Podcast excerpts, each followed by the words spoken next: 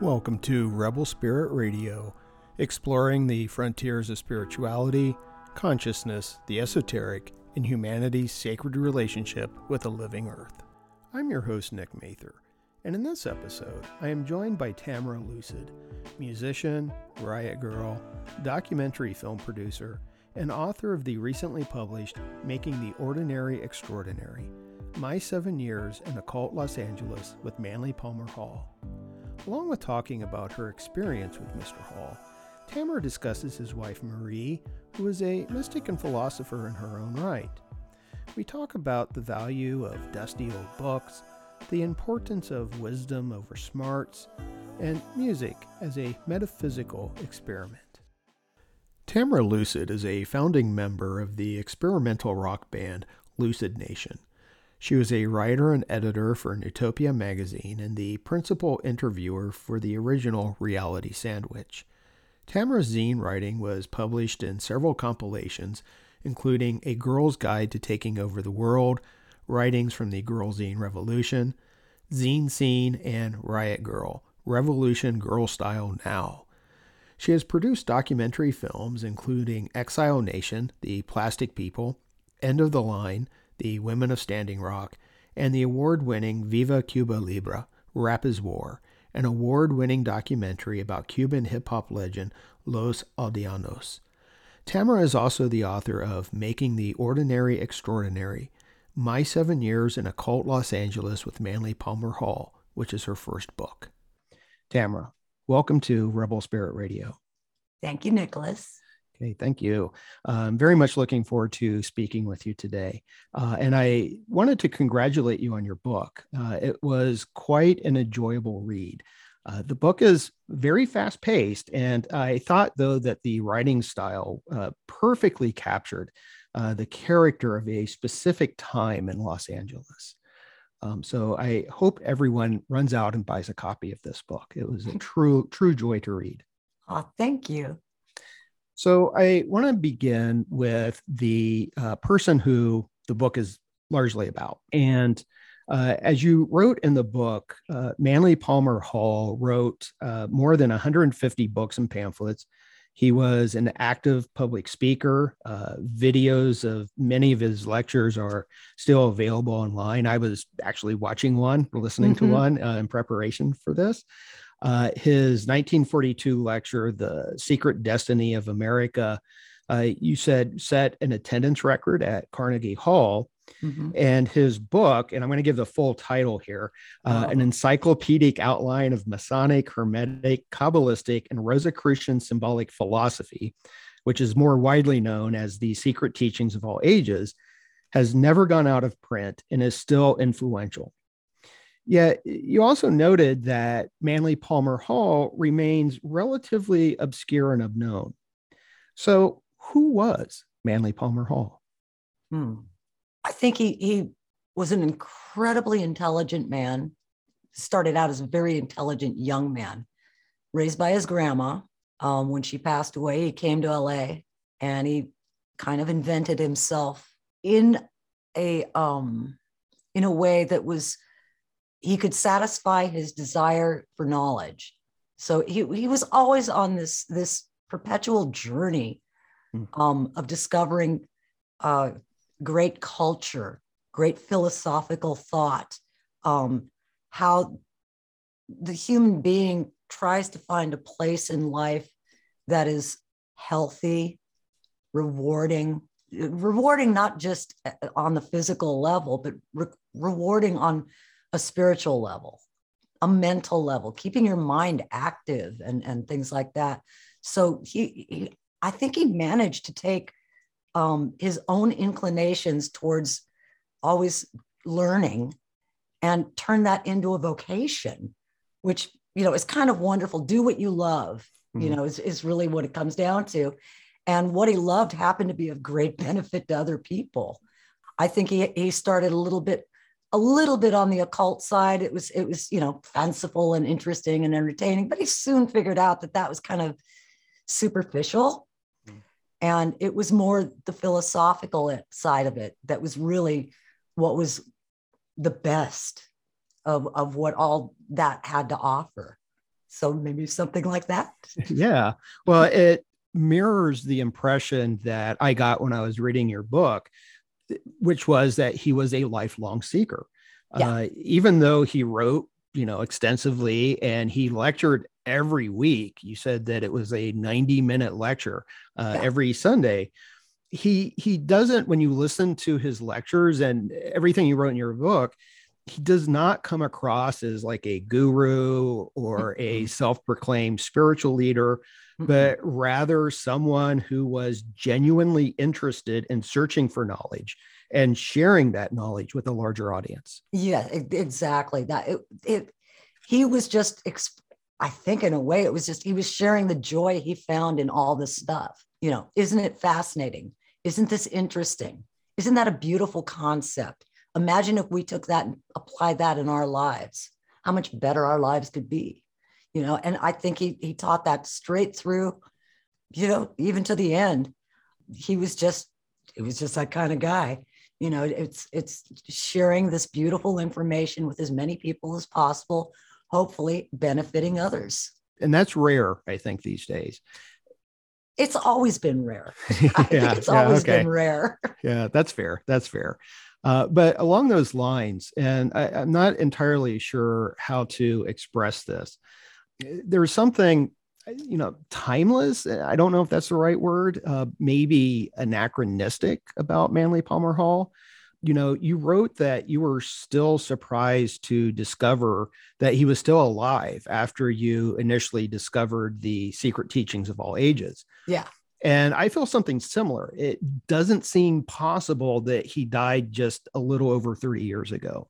Yeah. he seems like he belongs to a totally different age.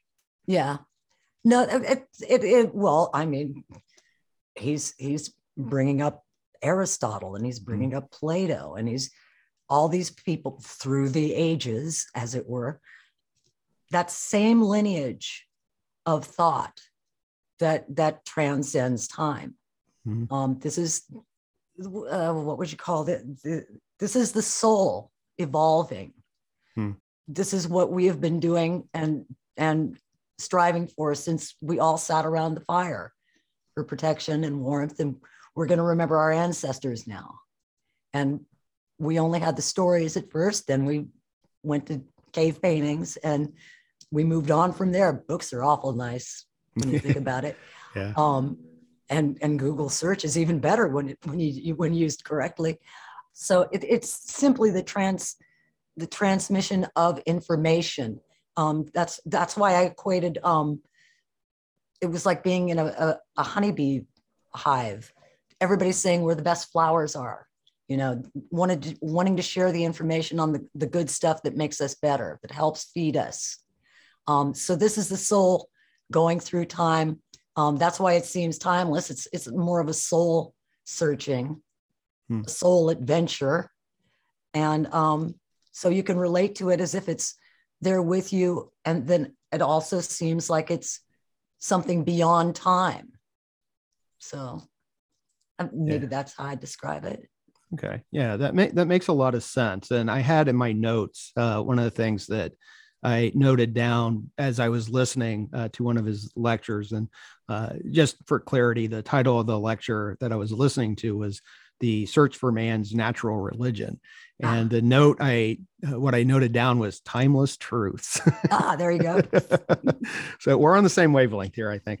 Um, so uh, you wrote he that, also he translated stuff so beautifully. Okay yeah. you know it had such a way with that and and mm. again making it timeless. Right right. Yeah listening to us, him speak i was very impressed as well with his speaking skills Oh, isn't it? Doesn't he have a beautiful voice?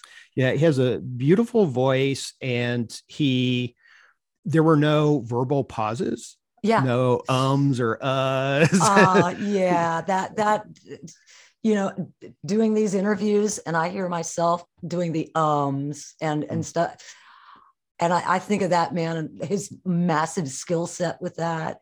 And it's boggling. You know, it's like Mr. Mm. Hall was all right. He was really good at what he did. yeah. Well, it's like he was born to do it. I yeah. think. You know, finding our uh, natural place. Yeah. yeah, absolutely, absolutely. So you first became aware of him when you discovered a copy of The Secret Teaching of All Ages while browsing at the Bodhi Tree bookstore in West Hollywood. Ronnie and, found that book. yeah.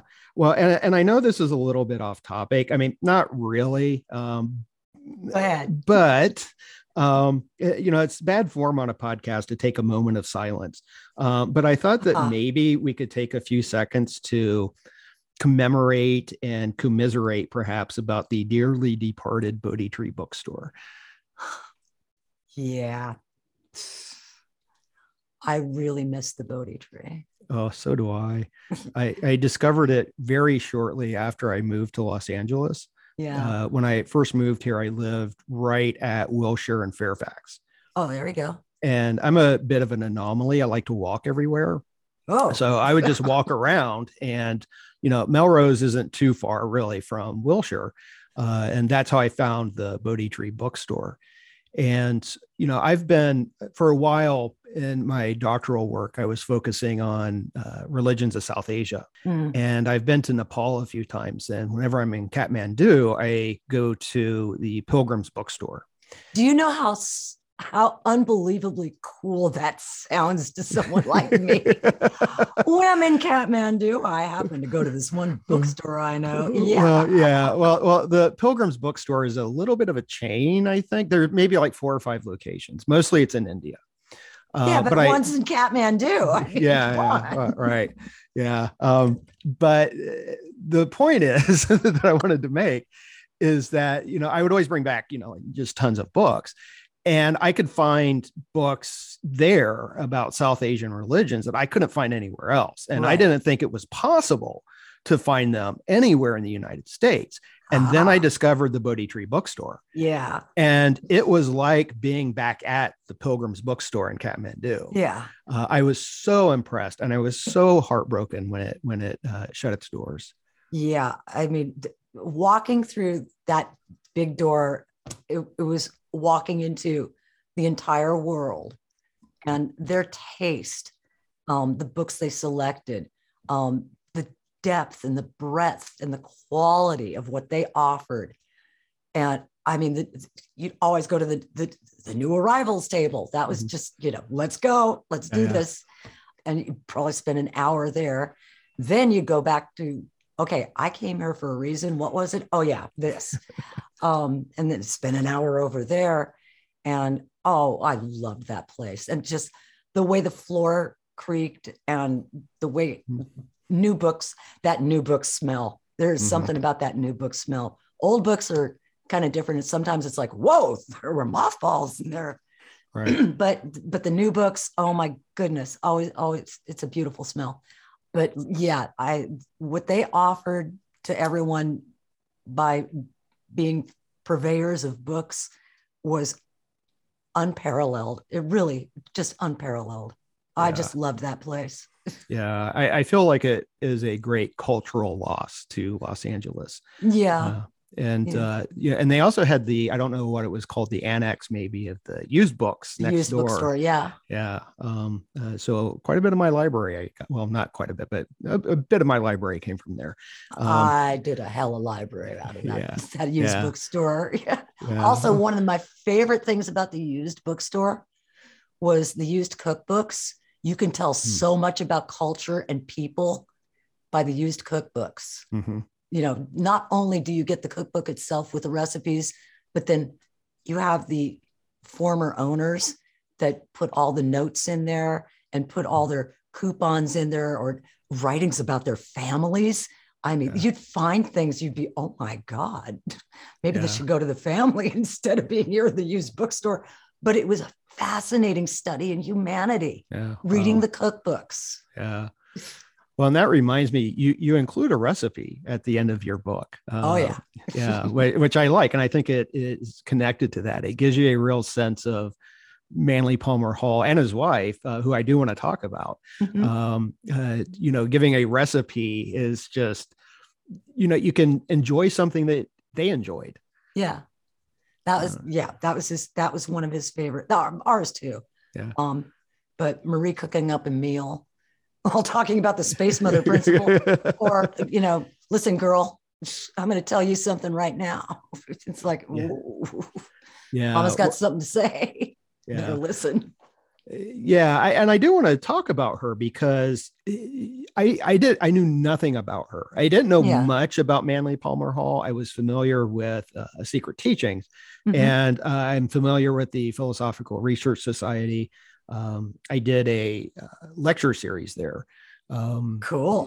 2015 um, i think it was it wasn't the greatest experience it, no- nothing about them at all it was just the worst year of my life Oh, Um, well, then, yeah.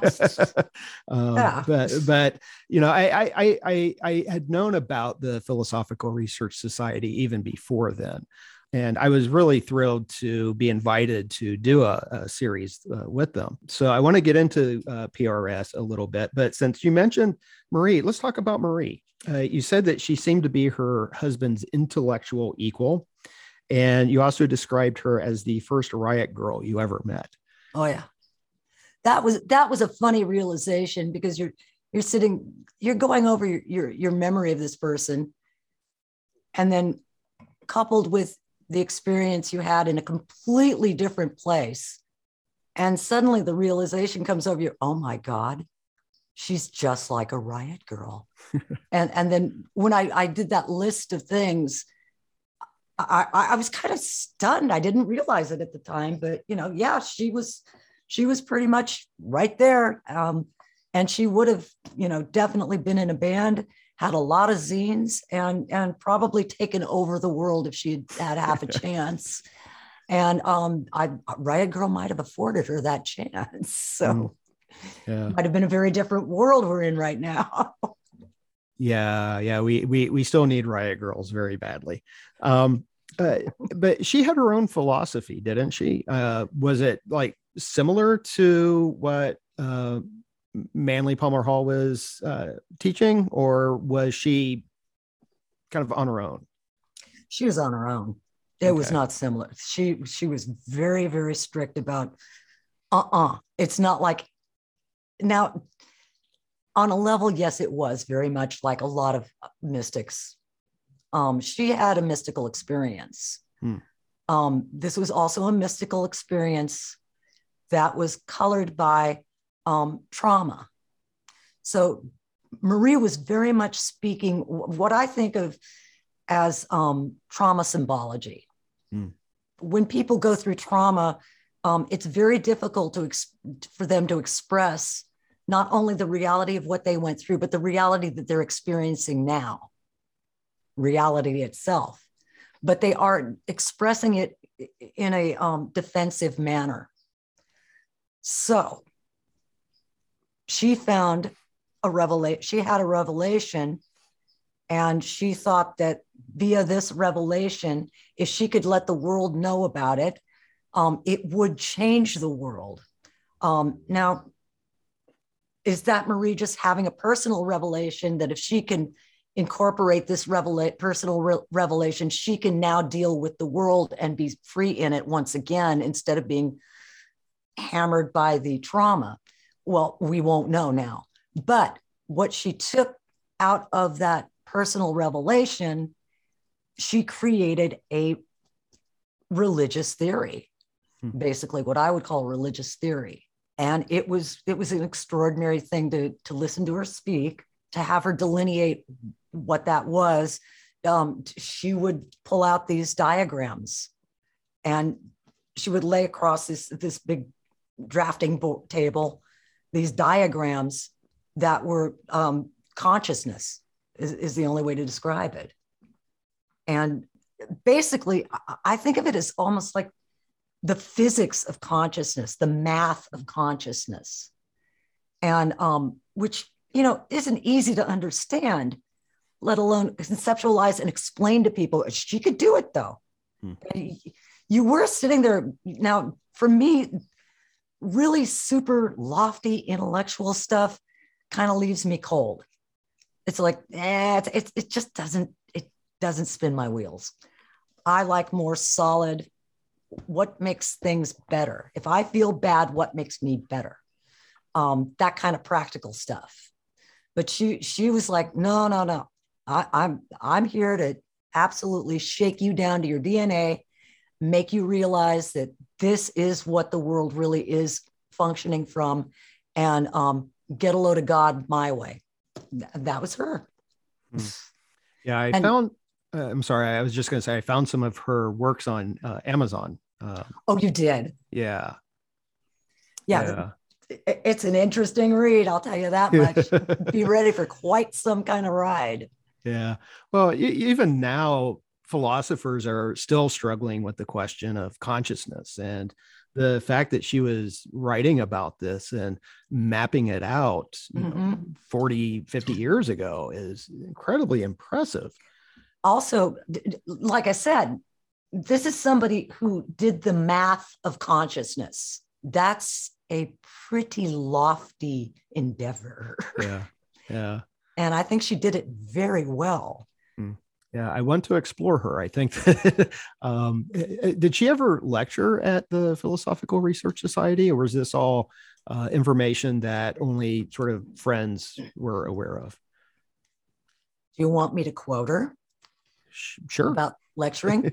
yeah, sure oh papa i get too excited she she just she um at, you know she uh, just like i just did right now demonstrated when she would try and start talking about it it was very complex hmm.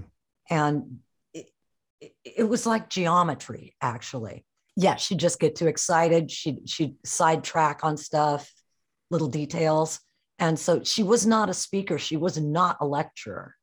She wasn't good at it. And that would be part of her aggravation with Mr. Hall would be, oh, Papa could, he had the good looks and he had the ability and, you know, all that. So, um, and he did. Mm. she was right about that. Um, but she, she was not good at that. She also, she, as I showed that Jean Houston moment, she, she also didn't have that, that quick um, ability to just jump off and go with whatever the conversation was doing. She would get her point and she'd want to get her point across, and that would take her down a rabbit hole a lot mm. of times. So um, I think in the beginning, maybe in the 50s, tried to do lectures, but it just was not her forte. Yeah, I, I just feel like um, digging around a, in graveyards were her, was her forte, yeah. scaring the locals. Yeah, uh, yeah, I just feel like there's uh, something there that needs to be uh, brought to light. I think. Mm-hmm. Um, uh, and so Mr. I, Hall, we asked Mr. Hall without her in, in present, um, you know, what do you think of Marie's work? And he said she's probably in the lineage of great Christian mystics. Hmm. You know that that's that's what it sounds like to me. And he seemed to really appreciate and consider what she had to say very valuable. Yeah, yeah. I, am I'm, I'm happy to hear that um, because at that time, you know, in that generation, uh, men were not always as supportive of the intellectual inquiries of their mm-hmm. wives. You know? Yeah, that wasn't done. right, right. Women aren't supposed to be intellectual. Hey, back in the 80s, you know, yeah. Yeah. Yeah. I have a quote here and it's completely out of context, but it's right after my notes about Marie. And maybe you can shed light on this. And I think it may be a quote of hers, or maybe it's uh, something you wrote, but it is women would wake humanity from the nightmare of history. I, th- yeah, I think that's Marie. Okay. Yeah. She, she was, she was all about the ladies, the compassion of the female, all that good stuff that that would be the sa- that that's the savior of humankind hmm. until that is allowed to be an equal part of the human experience. The human experience is lopsided and ineffective. Yeah. Yeah. Yeah. Yeah. Well, she's right. Yeah. She's absolutely right. yeah she's right you know. Yeah for sure. So um let's uh, kind of step back a little bit. And mm-hmm. uh, you you discovered this book, and you and uh, Ronnie, who would eventually become your husband, uh, you began studying this book, um, mm-hmm. and you learned that uh, Manly Palmer Hall lectured every Sunday at the Philosophical Research Society in uh, Los Feliz, and uh, you went to one of the lectures. And what was your first experience of uh, hearing Manly Palmer Hall speak? I didn't think it was Mr. Hall. Why not? I don't, maybe it was the pressure. I thought possibly I was just in one of those, um, hmm, what would you call it? That grogginess that PTSD causes. Hmm. So now, when he was speaking, I had a classic Manly Palmer Hall experience, which is it was like he was talking right at me. he mentioned something that I had noticed as I was walking to the lecture flowers growing out of a crack in cement. Then he described the um, the way the human soul is like a flower that flowers out of cement. That, it's kind of stunning when you know you're thinking something, you don't mention it, and then you hear a lecture and it's mentioned in the lecture, and it looks mm. like he's looking at you. Right. But same thing happened to Ronnie um, right. um, during that lecture. And then, of course, turning around and looking at Ronnie and saying, you know, who was that guy? Because he was great. I really like this guy. But, you know, if Mr. Hall is anything like this, and Ronnie was kind of um, confused at that point. No, that that was Manly Hall. Oh, really? He's great. I like this guy. All right. You know, so little fun adventure right there. For sure. And so um uh, after this, uh, at uh, shortly after this, I think uh, you and Ronnie began volunteering um, yeah. at the Philosophical Research Society. Yeah. And uh, just a, a, few words about the Philosophical Research Society for anyone outside of the Los Angeles area. Uh, it was founded in 1934, I believe. Uh, it is uh, a historical cultural monument mm-hmm. Uh, in Los Angeles. Uh, it's a small building, but it's got really unique architecture. Mm-hmm. Uh, I was there. This just I just remembered this. Um, I don't know if I had gone there just to check things out, or, to check it out, uh, or if I was there for a meeting. But I remember one time I was there. There were some uh, tourists. Uh, I believe they were German tourists. Uh, that were familiar with Manly Palmer Hall, and they were there taking pictures of the of the campus. So I know that pe- there are people outside of Los Angeles that are familiar with it. It had uh, Manly Palmer Hall had collected a pretty impressive library. And uh, he had something I think was over 50,000 volumes. Yeah. Uh, and he had uh, alchemical books. I, I, know that there's a rumor. I don't know if there's any validity to it, but there's a rumor that Carl Jung uh, contacted them uh, about obtaining uh, some facsimiles of some of the alchemical books. Uh, you, you, spent quite a bit of time in that library, didn't you? Yeah, yeah. Oh, that Carl Jung story is fabulous. Yeah. I wonder if that's true. I, you know, I, it seems like it could be. Mm-hmm. You know, does not at all seem outside of the realm of possibility. Mm-hmm. Yeah. And so right now, the, um, I know there are still books at the library because um, I've been in that library too. Uh, I just wanted to, you know, set up a tent and hang out for a couple months. Um, right. But I, yeah, I know. Uh, but I think the Getty Research Institute is now in possession of most, if not all, of the alchemical manuscripts. Yeah. Uh, do you know yeah. if that's true? Yes, it is. Okay. All right. Yeah. Uh, I'm so glad they've got it. Um, yeah. Yeah. That those those manuscripts and, and some of those books are are they're priceless. Mm-hmm um, they should be in the care of, of the best facility possible. They're, that's that's a um, human history thing. Right. That's, yeah, that's for sure. So valuable. Mm-hmm. Yeah. No, I I totally agree. The Philosophical Research Society, my understanding, and please correct me if I'm wrong, but and this actually is going to connect to a couple of questions I've got for you.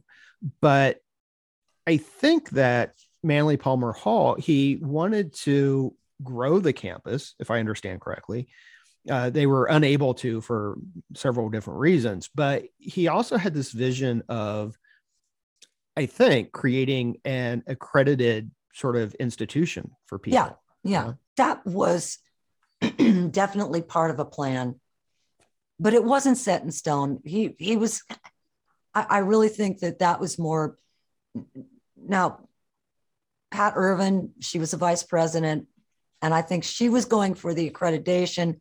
This way, it would go on. It would be able to make a living. um, it would be self sufficient. Um, it would keep reven- revenue coming in. She was trying to keep the business of keeping the the doors open, and but he was he was very detached about it. He he was very much you know, once I'm gone, it I don't care. It it doesn't matter. I'm hmm. gone. My work is done. That was my work, and let the chips fall where they may. Wow, that's really interesting. Um, I know that when I delivered the lecture series for them back in 2015, uh, this is when Obadiah Harris was the president, and I think mm-hmm. he took over after uh, Hall died. Yeah. Um, they had changed their name to the University of Philosophical Research. Uh, uh-uh. because they really were trying to get that accreditation. And, yeah, uh, The person that I worked with uh, was uh, Debashish Banerji. And they were really trying to do, I think, online uh, degrees. Um, and they had, I think it was it was either a California accreditation or a national online accreditation. I think it may have been that. They they didn't have any of the regional. Uh, but I remember uh, Debashish was like, "Oh, we're we're almost there. We're almost there." Oh boy! um, but I, I, that all I think fell apart. Yeah. Uh, after Obadiah passed away. Yeah. Um, I know that Debashish is now chairing the East West uh, psychology program uh, at the California Institute of Integral Studies up in San Francisco. Wow. Um, uh, they have completely changed um, their model now. And I, am kind of curious. Uh, one of the questions I wanted to ask you is when Manly Palmer Hall, when he would deliver his Sunday lectures, how big was the audience was on packed. average? Packed? Uh, yeah, it was always packed. Okay.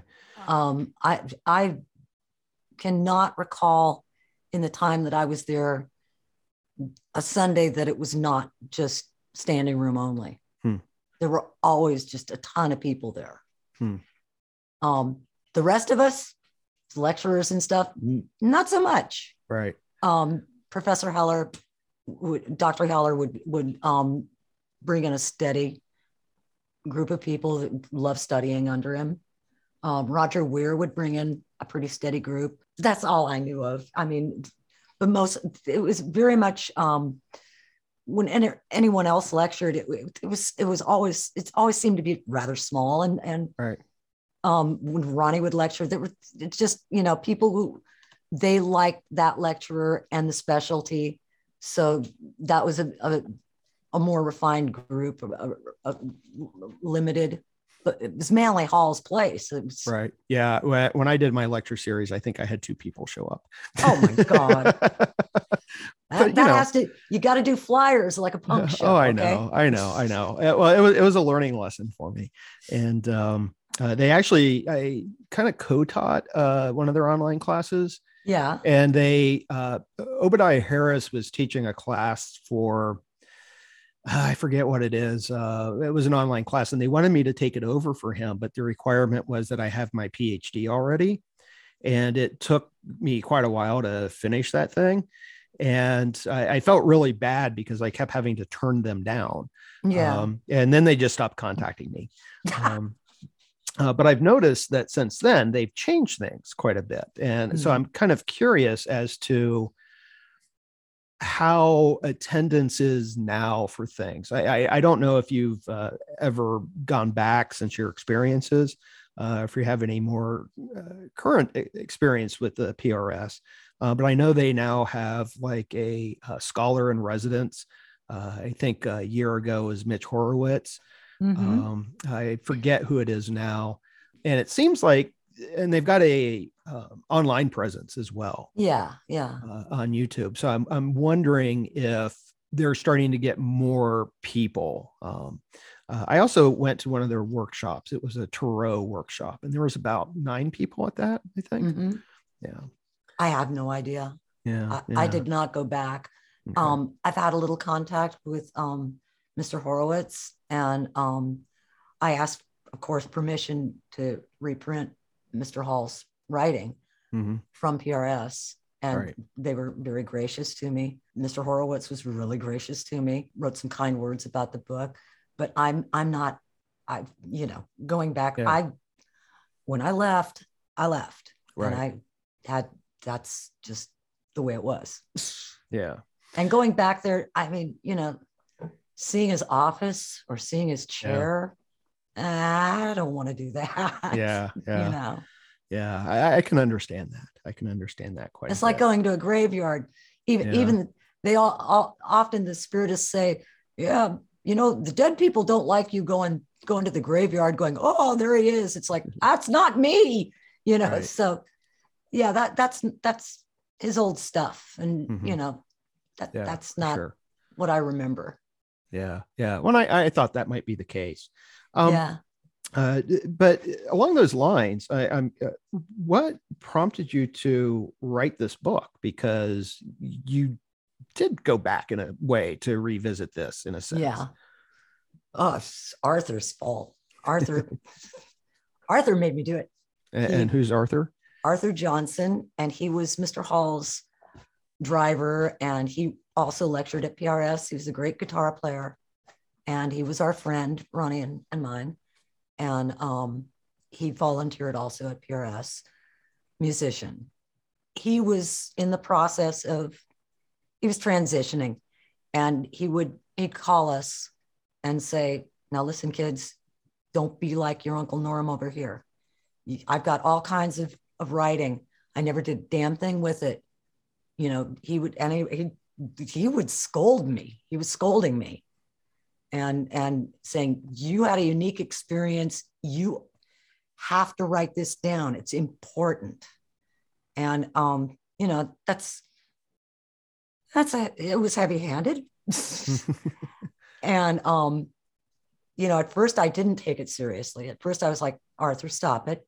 You know stop it and he was like no i'm serious and he really was serious and then i had to take it seriously and then I wrote it. Just it, it just happened. Circumstances were that I was working with a storyteller at the time, and he's a great storyteller, Waris Hussein, working on on screenplays basically.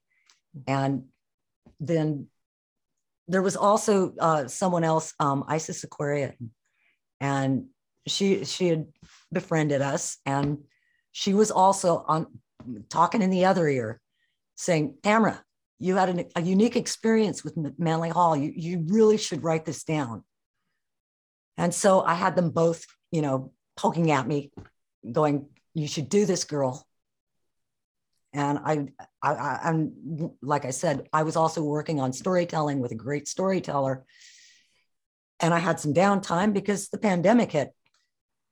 And I thought, hey, maybe I should write that story down now. Um, and that's that's how it happened. Um, it was, you know, circumstance, circumstances. And it's like, well, we ain't gonna be playing with any musicians in 2020. So uh, maybe we should go back on the writing stuff. Hey, chops are up. Let's do that. Okay. And wrote the book. Uh, did, did you find that writing the book was uh, cathartic for you? Uh, did it help you process uh, the years that you were friends with the Halls? Yeah, of course, of course. Yeah. yeah, I that that basically was once I left that life, I left it. You know, except for getting the news about when he passed, mm-hmm. um, it was just I'm I'm I'm done. You know that we're right. not going back there. We can't. Right. Um, got to have this whole new life.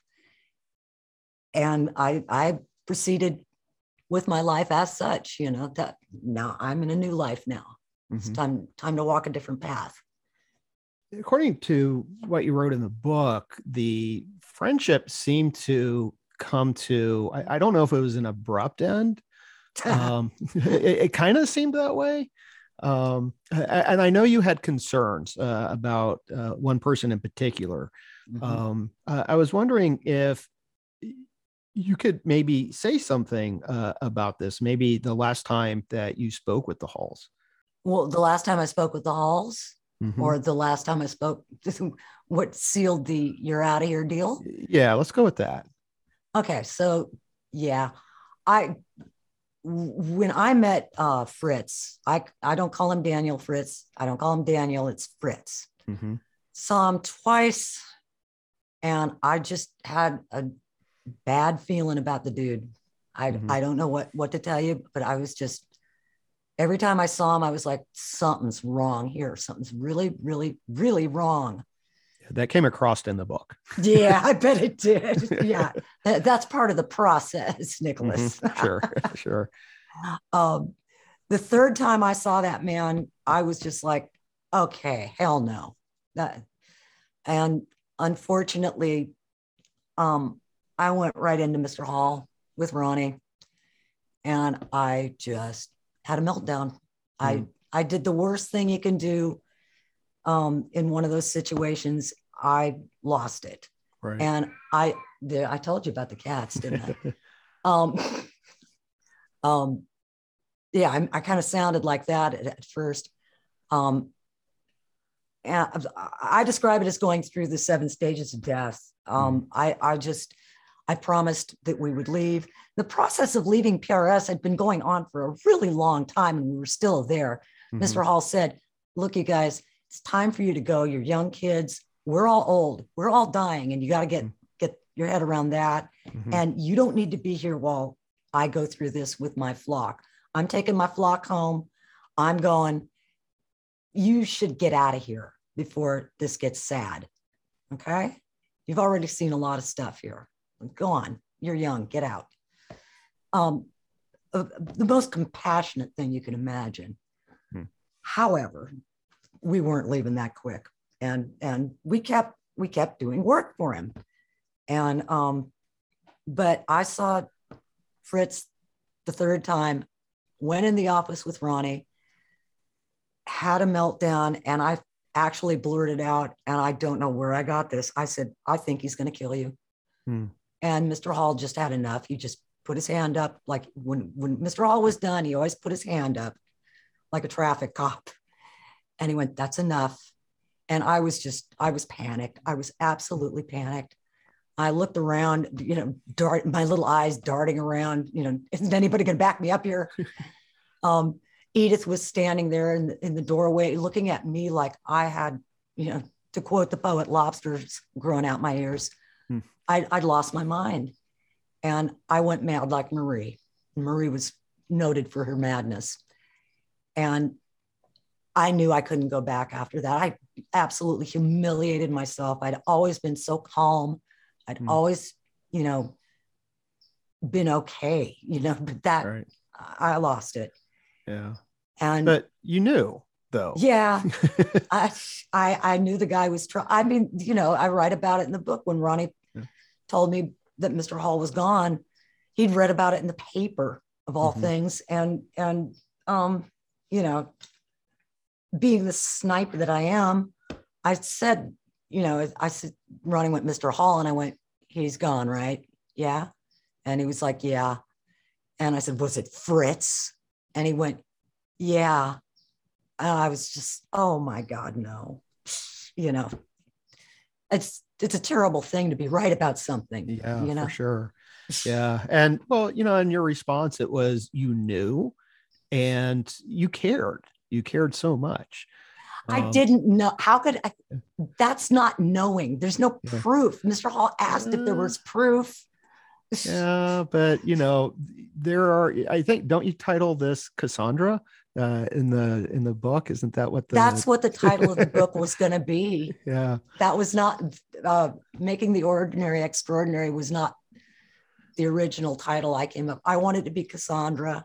Yeah. um, because yeah, I'll give you the gift of prophecy and nobody's gonna believe you, girl. Yeah. Yeah. Yay. For sure.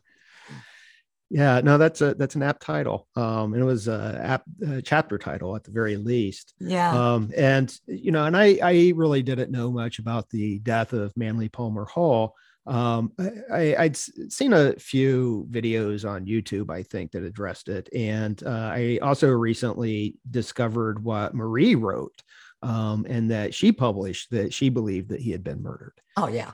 Yeah. I look, that kind of that's senior abuse. Yeah. You know, can we can we take a, a, a glance back at what happened with Stan Lee? Um, my God, this happens all the time.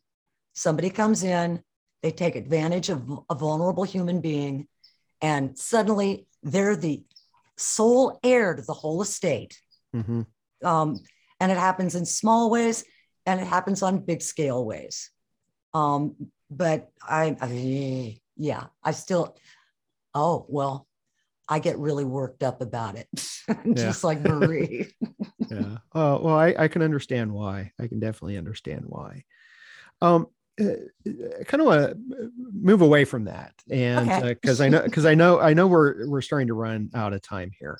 Um, but uh, you know, you, said that he really didn't care what happened to PRS after his death, mm-hmm. and I know that you also mentioned that academia didn't really take him seriously. Yeah and I, and I know that Ronnie actually went to college, and one of his initial goals, it seemed, was to try to bring uh, legitimacy to the things that Manly Palmer Hall was uh, writing about and teaching. Uh, mm-hmm. Uh, did, did it bother him um, that he wasn't taken seriously by academia? I don't think it bothered him a bit. Okay. No. Yeah. Um, I, that was I my sense. That, yeah, I, I think that it's it's it's sort of like this. Um, they're doing what they do. I'm doing what I do. Mm-hmm. I'm good with what I do. If they're good with what they do, that's good for them. Yeah. I'll do what I'm doing. Mm-hmm. This is my good work. And yeah. um, I try to do the best I can and I help people. Ah, let's hear academics say that. Yeah. well, yeah. And I find it refreshing. And I was wondering what it would be like for him now. Um, there's a move for many people. Uh, I'm, I'm going to try to avoid my own kind of rant here.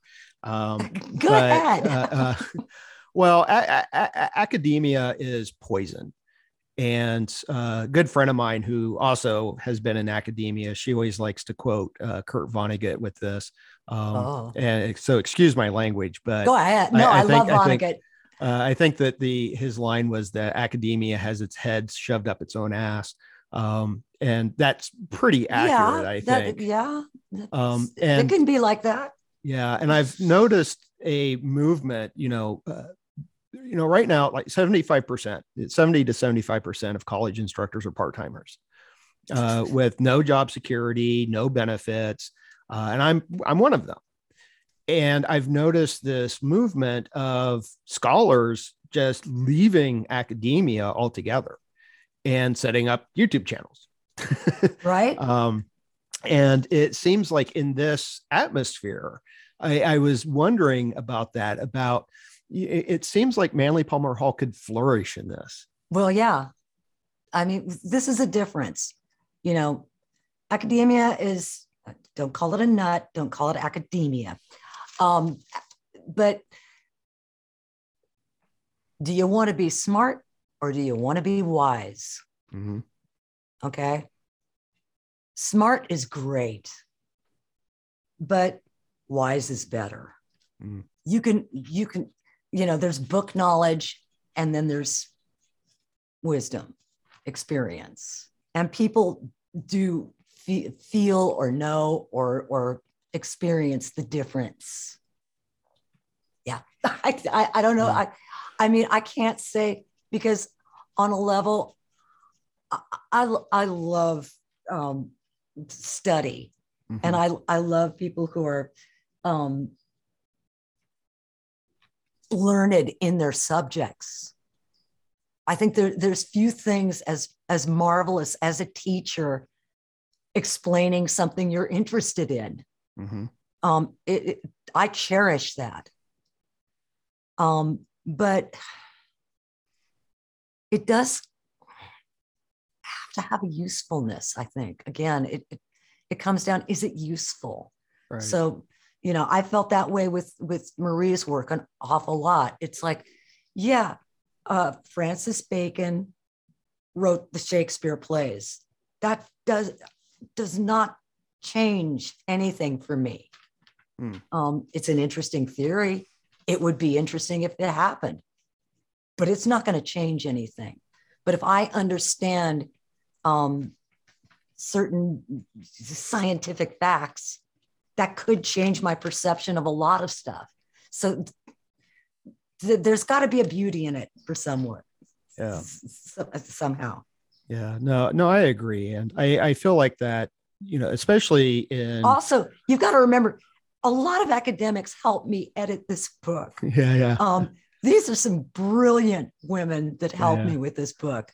And and so those are teachers. And like I Mhm. said, there, there are a few things I hold in higher esteem than a teacher. Yeah. Um, it's but you know, your teachers will come in all forms. Maybe Sure. they're learned in studies, maybe they're martial arts teachers, maybe they're philosophical, um, Mm-hmm. but they're teachers. And the teachers are a treasure, Yeah. you know. Yeah, yeah, and uh, I don't know how to express this so well, but you know, one of the things that I think about, you know, because I've got you know a background in both philosophy and religious studies, and for me, philosophy, I have a love hate relationship with it. And I think that I'm kind of like you, where it's like, yes, I can get some of this, but at the end of the day, you know, I, I want something that's practical. So I am far more interested in questions of how should I live? How can I be happy? Mhm. Versus some of this, I mean, truly kind of esoteric stuff that's not even meant to be esoteric. Someone writing a 500 page screed on a paragraph from Kant. Yeah. Uh, you know, I remember looking at doctoral programs and I was looking at the titles of dissertations that students were doing, and nine out of 10 of them made me feel dead inside. So, I, I, so I appreciate your comments because it seems like, you know, yeah, there are teachers and there's philosophy, but somehow it has been murdered in a way or twisted beyond all recognition. Um, and so I that's why I personally see the value in what Manly Palmer Hall was doing. And I well, really you were care. actually what you're describing is basically a Marie moment, Uh, and Marie would turn around and say, "Oh, Papa, you you it's just dusty old books by dusty old men with dusty old ideas. You need something new, Yeah. something that's vital." You know, Yeah. so yeah, there you go. Um, When uh, old dust eaters, as she'd also call them, them. Apparently, the Masons were all, often under fire for that. Dusty old Masons, in particular. yeah. Yeah. Well, and I, think, it's just because of that that limited mindset, just repeating the same thing over Yeah. and over, and Yeah, that, yeah. that's called a, a, a religion or a way of life, or, right, right. or an intelligent thought, for that matter. N- You're just being a parrot at that time, and I've met a lot of parrots that are a lot more creative. Mhm. You know, they know how to use Siri. Right. yeah. Well, I think there's value to some of the old ideas, but it's um, Oh, there not in all of them. Not in all of them. Go and uh, read some Aristotle. Uh, read Plotinus on the beautiful. I mean, if you want to, you want to have your heart lifted into the stratosphere. Plotinus on the beautiful. That that's where you want to go. Okay. Yeah. Plotinus is on my list. I need to read some Plotinus. Oh yeah, yeah, yeah, yeah, yeah, yeah. Yeah. All right. So uh, just a couple more questions for you because I know we're uh, almost out of time here. Um, Wait, and Yeah. before before I sign off on that, but just understand that the Masons are really nice guys. Okay. yeah, Marie was just being rough. Okay. She, Right. she was German. She was a little bit rough. right. Um, but not that the, I met a lot of very nice Masons. Mhm. Okay. When I was at PRS, they're very Right. nice people. Yeah. Yeah. Yeah. I interviewed a Mason uh, a while back, and uh, he happened to be in town giving a lecture at a uh, Masonic Temple in South Pasadena. So we actually got together for lunch, and uh, he he was a very pleasant person. Aren't they lovely? they Yeah. they actually are lovely. Yeah, yeah. Well, and I think that with any society that has a secret aspect to them, that Mhm. there's always going to be rumors and rumors of rumors about them. yeah, they just they happen to like to have their their meetings, you know, Yeah. and like, oh, well, they they must be doing something sinister in there. Yeah, they're having coffee and discussing books. Right. You know, should we really be into Thomas Taylor? I don't know. You know, it's it's he's Yeah. not really that good. Well, I didn't get accredited. You know, Yeah, gee. yeah. Yeah. Yeah. Um, so uh, what I, I may know the answer to this, um, but I'm going to go ahead and ask the question anyway. What do you think that Manly Palmer Hall would hope that his legacy would be? That people would be excited about understanding the ancient wisdom that philosophers, and dusty old masons, and all those types had brought forward to this point. To know that you can find wisdom in all those, those conversations and all those writings and all those teachings. That those, those things can give you a beautiful way of approaching your own life right now that makes it so much lovelier to be here. And even when you're confronted with what seems like insurmountable odds, which is the challenge of every soul that incarnates on this plane, there are ways of getting through it and not being damaged by it, but actually um, built up, building back better. um, good one, President Biden. Um, that's a good one. Um, there are things that that we can be taught that have been taught through time that will always sustain us, even in our darkest moments. Yeah. Th- th- those timeless truths. Yeah. And the Uh. truth will always come through. Right. Yeah. And that's and that's the value of those dusty old books. Exactly. All right. Um, By the way, she made dusty old books too. yeah, I found them on Amazon. Uh, uh, uh, I, I do want to ask you this question. Hopefully, it's not going to take us too much over time, but I was curious. Uh, you, you left PRS and uh, you and your husband started a band. Yeah. Uh, and you wrote in the book, uh, you describe your venture into music as a metaphysical experiment. Yeah. And I was wondering, what did you mean by that? Well, um, as we proceeded through our new beginning in music, it of course brought up a lot of you know personal issues. You know how how do you how do you be a, a couple in music, which seemed really not the right thing to do. Um, how do we bring in this this this idea of um, the equality of male female exp- life experience? How do you bring that into music?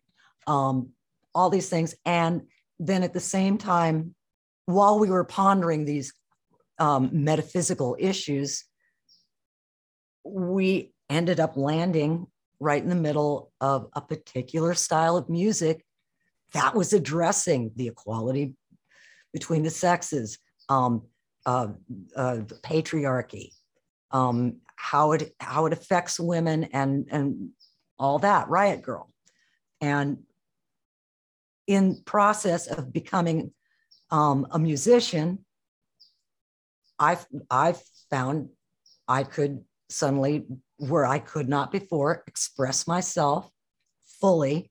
In fact, and do it in a comfortable way for me, which was either being um, almost a romanticized version, um, fairy tale books. So writing songs in songwriting, I could either go for the fairy tale style style song, the pretty song, um, or I could do you know a two minute punk song that was just an absolute you know a two minute stand up comedy routine um, lambasting patriarchy.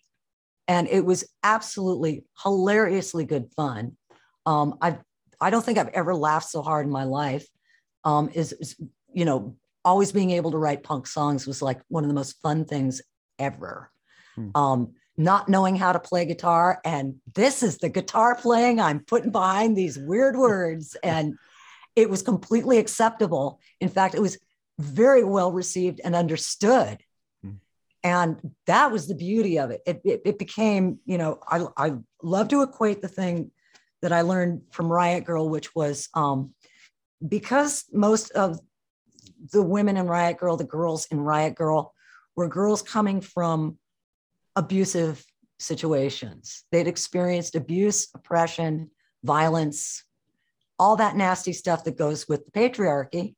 And um, even being in music was uh, defying a patriarchal rule. And when we did this, when we we took up that that, all right, I'm going to shout the loud, funny words, and I'm going to use amplification. When we did that, we were actually reaching back. Here's the psychology behind it. Um, we were actually reaching back to the child before the child was abused, mm. and we were learning to play. We were learning to have our childhood again, reclaiming the, the damaged child and rebuilding the damaged child into a healthy human being, a healthy adult woman. Um, that's why it was called Girl. Mm-hmm. Um, we were grown ups. We knew we were grown ups, but we were claiming the child that, that had been hurt. And that was part of it. Um, so we got to be as, as, you know, aggro as we wanted to be. And there was a lot of aggro to deal with. That was musical therapy, I would call it. You know, I learned to stand up and speak for myself. I learned to defend myself. Um, you know, here's a little tie-in. I learned to call out people that I thought were bad mm. and stand there and go, yeah, prove that you're not because I know you are. Mm. And I did that publicly. Um, I called people out from stage that five minutes before had been harassing me in the parking lot, and they thought they were going to get away with it. And in fact, what happened was they got called out right where they stood and they backed off. I didn't. And that was really great. That's redemption in a, in a way. Psychologically, that is redemption. So little fun things like that.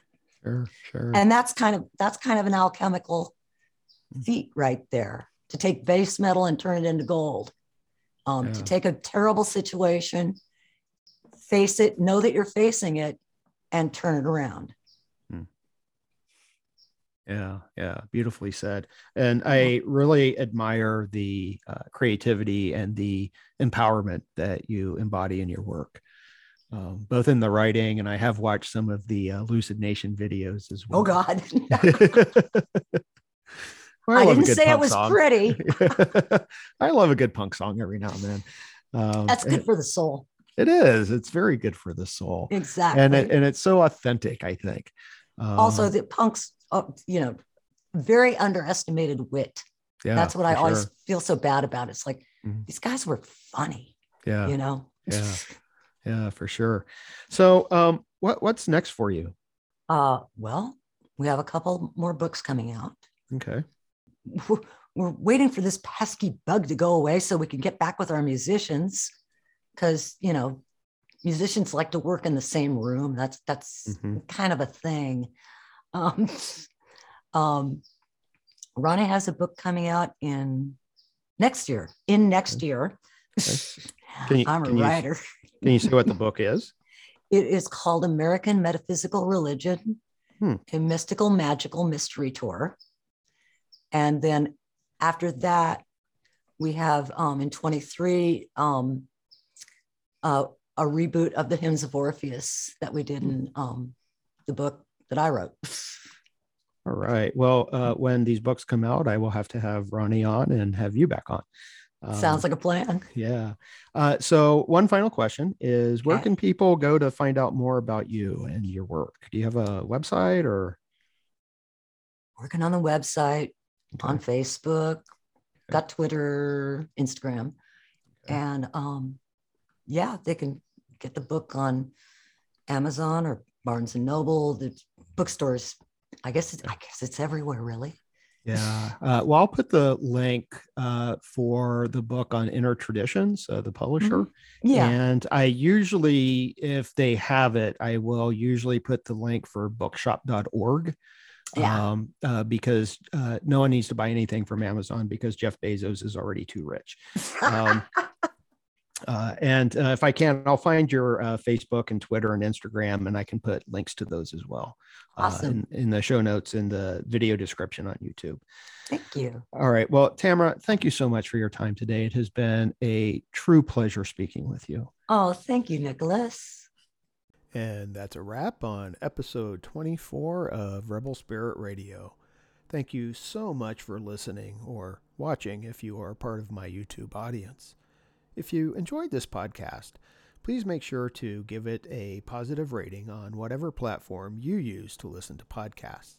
It only takes a second, and your five star ratings really do help. If you have a minute to spare, consider posting a short, positive review, and please consider subscribing. For those viewing on YouTube, please give this video a thumbs up and subscribe to the channel.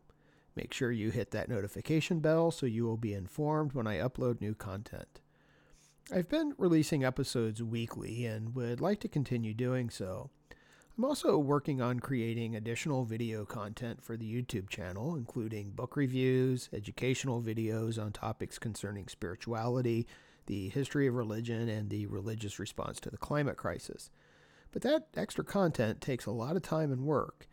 If you would like to support me in creating free and credible material on YouTube and continuing with the podcast, please consider making a one time donation via PayPal.